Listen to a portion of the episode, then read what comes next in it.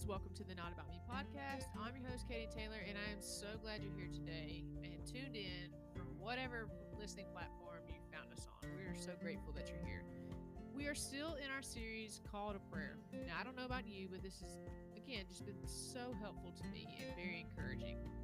The first week, we talked about having a lifestyle characterized by prayer like that of Daniel and how he kept a rhythm of praying to God three despite the fact that his enemies were making a decree that anyone caught worshiping any other god other than the king would be thrown into the lion's den. We saw in Daniel chapter 6, verse 10, three times a day he got down on his knees and prayed, giving thanks to his God just as he had done before. So it was a pattern for him. It was a rhythm of his day. It didn't deter him from keeping in that rhythm. In the next episode, we talked about some tips to help us get to know God through prayer. Remember, we talked about getting around other believers to pray because it's encouraging and because God moves when we're gathered together. I also suggested praying some of the scriptures in the Bible because those are helpful when you don't know what to pray. And then we talked about this idea of praying continually, and that a good way to do that is just inviting God into our everyday lives throughout the day uh, whether we're driving down the road or shower or, or just whatever, however you can fit God into your life with intention. And then we talked about last week how praying uh, to take our thoughts captive and lining up our thoughts with truth, God gives us peace when we take our anxious thoughts and our anxious minds and hearts to Him through prayer. And that was found in Philippians 4, verses 6 through 8. So today we're going to continue on with our series about prayer. This time we're going to be talking about praying together as a group uh, and then for people around us. So let's not waste any time. Let's get started on the Not About Me podcast.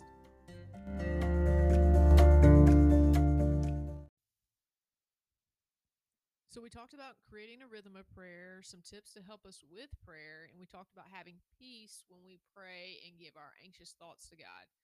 Today, I want to talk about praying together as a unit. Uh, it doesn't have to be a big number of people. Um, it could just be you and one other person, but let's talk about what happens when we pray together or when we pray for someone else other than ourselves.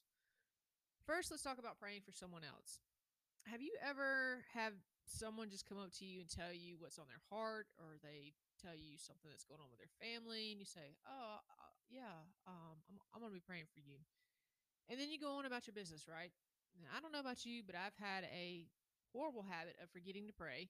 Uh, or if I'm really being honest, uh, before God convicted me, I just didn't pray. It was kind of just something I said. Uh, no excuse, uh, just the truth. However, uh, God used a patient of mine to convict my spirit about this. I was working as a case manager in the hospital, and part of my job at the time was to figure out what the patient had at the house already or wherever they lived, um, and then try to anticipate any of their needs once they were going to be discharged from the hospital. So I go into this patient patient's room. I notice he has a Bible on his bedside table, so I start asking him what he was reading. Uh, so this is a complete God story because what he had been reading was the same thing I had been reading, and we didn't know each other until that moment I walked in his room. Uh, he told me he had been a retired preacher, and then his daughter walked in, and we just continued on the conversation. And now she's engaged, and he's telling me uh, he keeps a notebook in his back pocket, and she confirms this for me. And he says, whenever someone asks him to pray for them, he writes the request down and then immediately says a quick prayer over that person. Um, and for me, I was forever changed because I knew at the time that God was calling me to something else, but I just didn't know what it was. And so they prayed for me right then that God would show me, and here I am now doing this podcast. So it was really moving and something that has stuck with me uh, over the last few years um, to be more intentional when I hear people ask me to pray. I think about the story from the Old Testament in Second Kings uh, 6 verses 8 through 23. See, there's these two kings that are in battle with one another. You have the king of Aram, who is super frustrated because every time he thinks he has the king of Israel surrounded and he's going to take the king of Israel by surprise, the king of Israel is always on his guard and he's never caught off guard. And this drove the king of Aram just mad.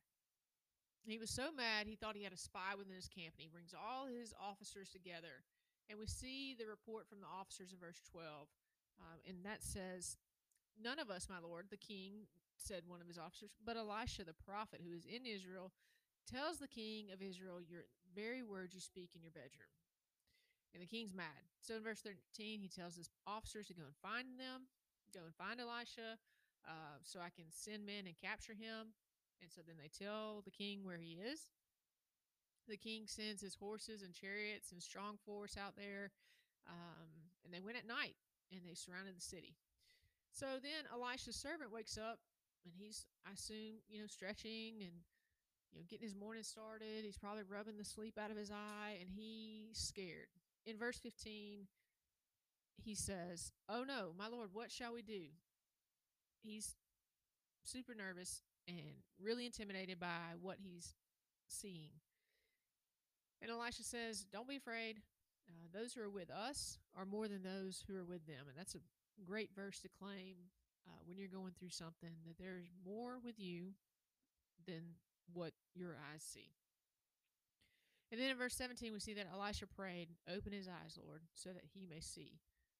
So just a quick little prayer for his servant. But then the servant's eyes are open. He sees the hills full of horses and chariots of fire all around Elisha.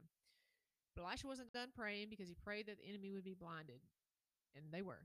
Elisha prayed for his servant to see God move, to see the protection that they had around them, uh, basically to increase his faith.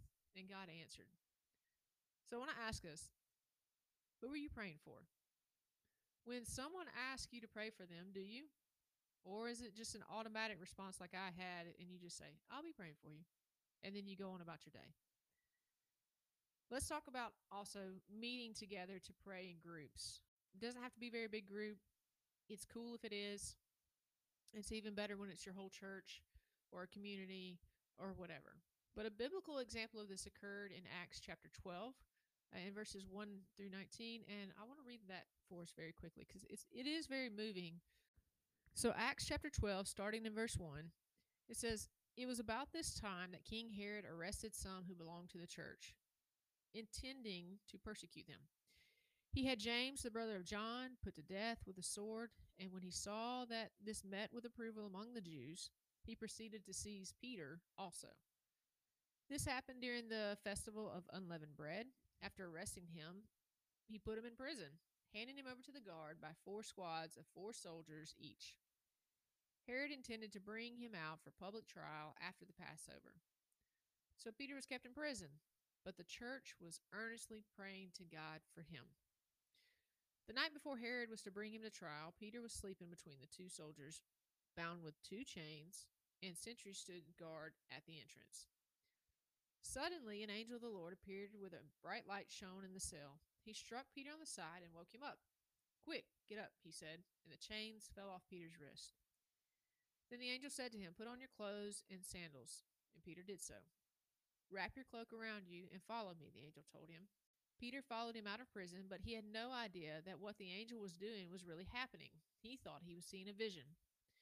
They passed the first and second guards and came to the iron gate leading to the city. It opened for them by itself, and they went through it. When they had walked the length of one street, suddenly the angel left him.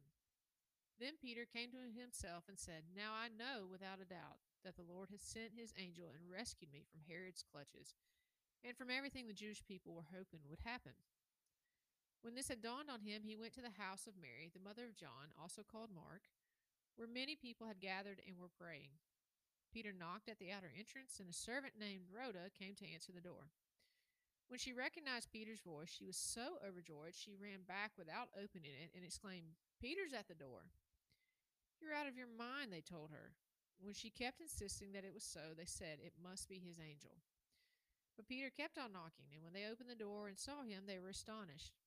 Peter motioned with his hand for them to be quiet and described how the Lord had brought him out of prison. Tell James and the other brothers and sisters about this, he said, and then he left for another place. In the morning, there was no small commotion among the soldiers as to what had become of Peter. After Herod had a thorough search made for him and did not find him, he cross examined the guards and ordered that they be executed. This was in Acts 12 1 through 19. So here's Peter, who's been arrested. He's sitting in jail. He's heavily guarded. He's bound. He's waiting until his public trial as soon as the Passover ends. And what does verse 5 say the church was doing? It was earnestly praying to God for Peter. And did I mention he's heavily guarded between two soldiers, bound with two chains, and even more guards at the entrance? And they're praying. They're earnestly praying. Not a, oh Lord, just be with Brother Peter. No, they are earnestly. Earnestly means with conviction. So the angel comes in verse 7 and walks him right out of prison, defying every bit of logic, right? That doesn't make sense that he would be bound, have so many guards with him, and just be able to get up and walk out. Peter's not even really sure what's going on. He thinks he's dreaming. He see, thinks he's seeing a vision. They walk right past the guards at the entrance and come to the Iron City Gate. I mean, have y'all ever seen an iron gate? Maybe like an old fort or castle or something. They make noise, uh, and it probably wasn't really easy to move, but it opened for Peter and the angel. What did verse 11 say? Peter woke up and realized what happened. And then where did he go? What did he find? In verse 12, we see he went to the house where many people had gathered and were praying. They were still praying. Y'all, he found them praying. So here are two quick thoughts about this. Are we earnestly praying or are we just flippantly praying? There's a difference. Are we gathered together praying? Recently, our church had what some would call uh, a revival meeting, if you will. Um, during that time, they did a prayer tunnel, and what that looks like if is you write down on a card and you walk through the aisle. We had three different aisles, four different aisles maybe going, um, and people are on either side of the aisle facing uh, each other, and you walk between them with your card, and you wrote on your card something you wanted them to pray for you. So I wrote down for them to pray for me to love others the way God loves us, for boldness to use this podcast for what God wants to tell his people. That's you. And that the Holy Spirit would be poured out to effectively lead those that he has entrusted to me. Now, I can only speak how I felt, but it was powerful. It was even more powerful seeing lines of people, at least probably 500, gather to walk through these tunnels and receive prayer. And then when they got done, some of them even went further to the altar or they gathered in groups afterwards and prayed again together. That was something that my small group did, and it was moving. I don't think anybody left without a tear in their eye uh, because we were so encouraged. Um, another woman from my small group said her son even noticed the shift in the room and he knew something was different. The power of God moves when we're gathered together praying. So, why don't we do this more? I really don't have a good answer for you.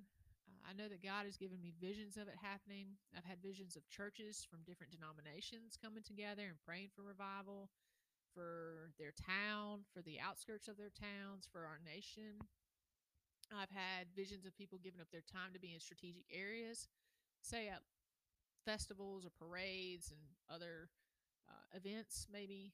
Uh, you know, sometimes churches go to these events uh, and it's to sell things to make money for missions, uh, you know, by selling sodas, waters, or food or whatever. And those things aren't wrong. Uh, I think they have good intentions, but why don't we do that offering living water? Why don't we do that to offer prayer for freedom from sin, um, for restoring homes, for breaking the chains um, that people are under because of their sin? Church, we need to be gathering together, praying to God to move just as the church was gathered in the home praying for Peter. Just like Elisha prayed to have God open the eyes of his servant so he could see God surrounding them and protecting them, we need to earnestly pray, not flippantly be praying. It's time to break that habit. Listen, I don't always know the words to pray, uh, especially when there are family members asking me to pray or going through something really hard, say like cancer or some kind of sickness. I don't know what to pray when the power of addiction is so strong and it's tearing families apart and people I love.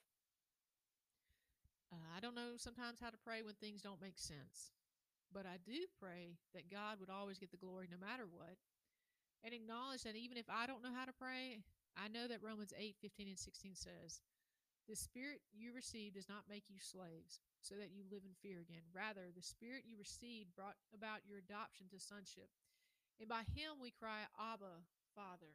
the Spirit Himself testifies with our spirit that we are God's children. And then in verse 26 and verse 27, it says, In the same way, the Spirit helps us in our weakness. We don't know what we ought to pray for, but the Spirit Himself intercedes for us through wordless groans. And He who searches our hearts knows the mind of the Spirit because the Spirit intercedes for God's people in accordance with the will of God. So don't worry about knowing what to pray. We've already talked about praying scripture.